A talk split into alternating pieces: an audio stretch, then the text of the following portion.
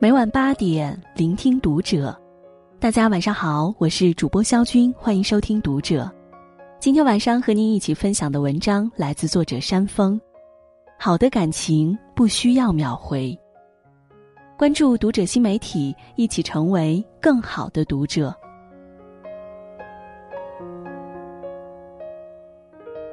不知从什么时候开始，秒回成了判断一个人是否在乎感情的重要标准。秒回你微信的人一定很爱你，余生和秒回你的人在一起等等文章也经常出现在朋友圈。现在人们大多手机不离身，想联系彼此非常方便，但也似乎被这种便捷所绑架。许多人都忘了，真正牢固的感情是不需要用是否秒回来衡量的。别用秒回见真情。我一个关系很好的高中同学是个刑警，在我们同学圈子里是有名的大忙人。四天值一个二十四小时的班，早上八点一直到凌晨四点都不能睡。平时每天还要出警抓捕、写材料，一个案子直到上庭都不能掉以轻心。他偶尔会跟我们吐槽：“忙啊。”累啊，有时候一天到晚手机都看不上一眼。我们这些关系好的同学也都保持默契，不着急的事儿微信留言，着急的事儿直接打电话。他闲下来了会一一回复，电话如果没接到也会回拨过去。这么多年，我们谁也没觉得他不重视友谊，因为我们都知道。他不回微信是真的在忙。成年人都有自己的工作，每天火急火燎、焦头烂额，没多少人有时间守着微信专门秒回消息。能做到有时间就回复，已经是一个忙碌的成年人最大的温柔了。记得知乎上有这样一个问题：秒回信息说明什么？高赞回答是。说明刚好在看手机。很多人觉得信息回得快就是在乎，就是重视，殊不知这个人也许只是拿你打发时间。学妹若涵就吃过这个亏。她大二时认识了一个学长，每天微信聊得火热。这个学长可以说是秒回界的标杆，只要若涵敲他，他必定一分钟之内回复。这让若涵觉得学长很在意自己，每天沉浸在甜蜜中无法自拔。后来有一天，若涵无意中跟同班同学聊起了这个学长，发现他也跟自己的同学每天闲聊，回复信息速度也很快。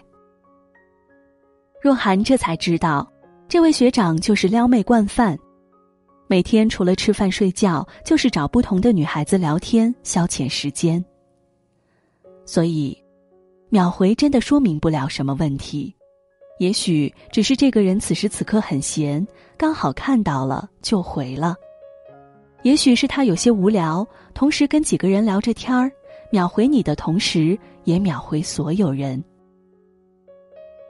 每个人都有各自与人相处的法则，一味的追求秒回是不现实，也是不成熟的。与其重视回复速度。不如多体会一下对方是不是在认真与你沟通。一条深思熟虑的真心话，远比一百条秒回的表情包要珍贵的多。越是在乎秒回的关系，越脆弱。他已经五分钟没有回我微信了，多少热恋中的男女都曾经发出过这样的抱怨。只要没有立即回复消息，就开始胡思乱想、暴走抓狂，然后就是夺命连环 call。这样的场景随处可见。最近一期的《非诚勿扰》节目中，一位男嘉宾就提出了这样一个要求：希望女朋友可以秒回信息。他觉得，女朋友不秒回信息就是不在乎自己，没有把自己第一时间放在心上。其实很多人在一段关系中都会产生一些不安，不确定对方是不是真的在乎自己，不知道自己是不是遭到了背叛。这种脆弱的关系只能从秒回里获得安全感，但这样获得的安全感只是暂时的，它不能从根本上消解彼此的不信任。曾经看到过这样一条微博：我噼里啪啦给你发了二十几条消息，你一条都没回，也未必马上会看，但你不会产生丝毫的愧疚感，反之亦然。你给我发的消息，哪怕我一星期都没回，你也不会生气。聊天从来没有结束语，一方突然下线，就是我们无数次对话的场景重现。这样聊天真的好舒服。关系最亲近的人之间聊天，通常都是想起来就说，没话说就停，不会纠结于对方何时回复，也不会因此产生猜疑。因为你知道，对方看见了一定会回复，因为你相信，你们之间的感情不会因为不秒回就受到影响。真正牢固的关系，靠的是日积月累的相处。你知道我心里有你，我也明白你对我的重视。这种发自内心的信任感，完全不是一个简单的秒回所能替代的。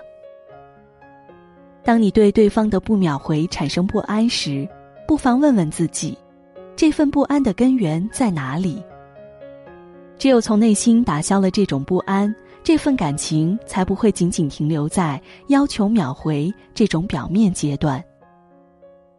只有对彼此有深层次的信任，这段关系才能长久而稳固的走下去。回信再快。不如陪伴左右。很多时候，我们容易被甜言蜜语冲昏头脑，觉得信息发的勤快、发的多就是在乎，就是爱。可是，说再多的“我爱你”，都不如一个温暖坚实的臂膀；回再多的信息，都不如一顿亲手烹制的丰盛晚餐。新恋爱时代中，郑海潮有这样一段台词。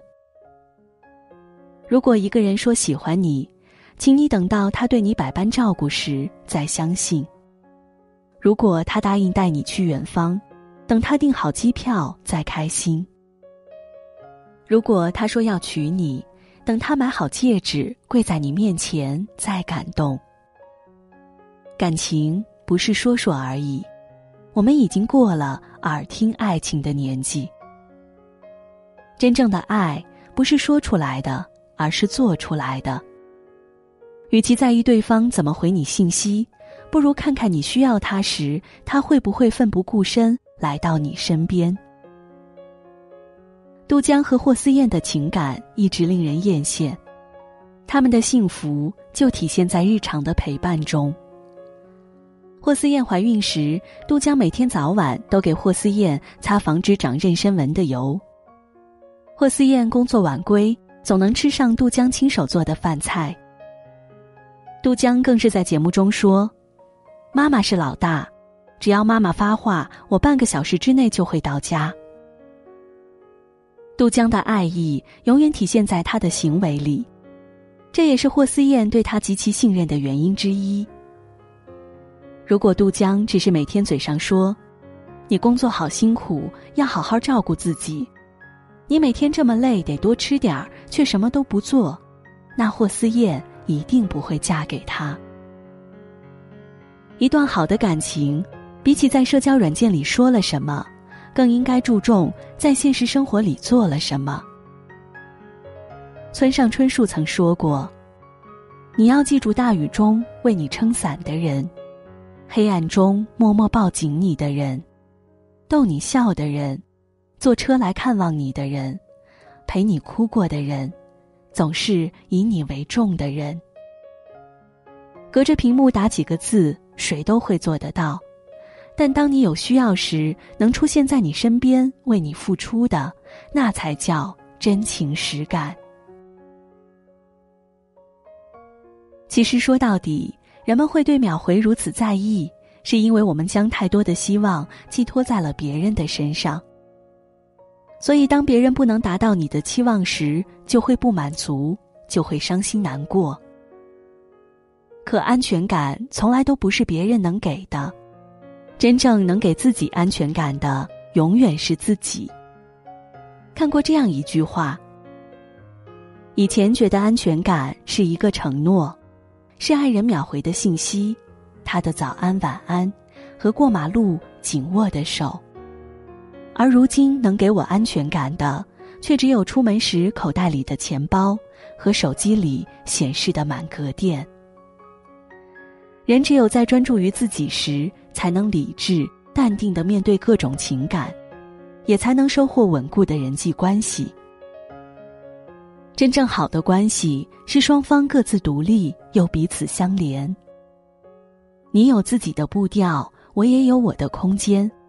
分开时不捆绑，在一起时真心相待。点个再看，愿所有人都能收获不被秒回影响的真挚感情。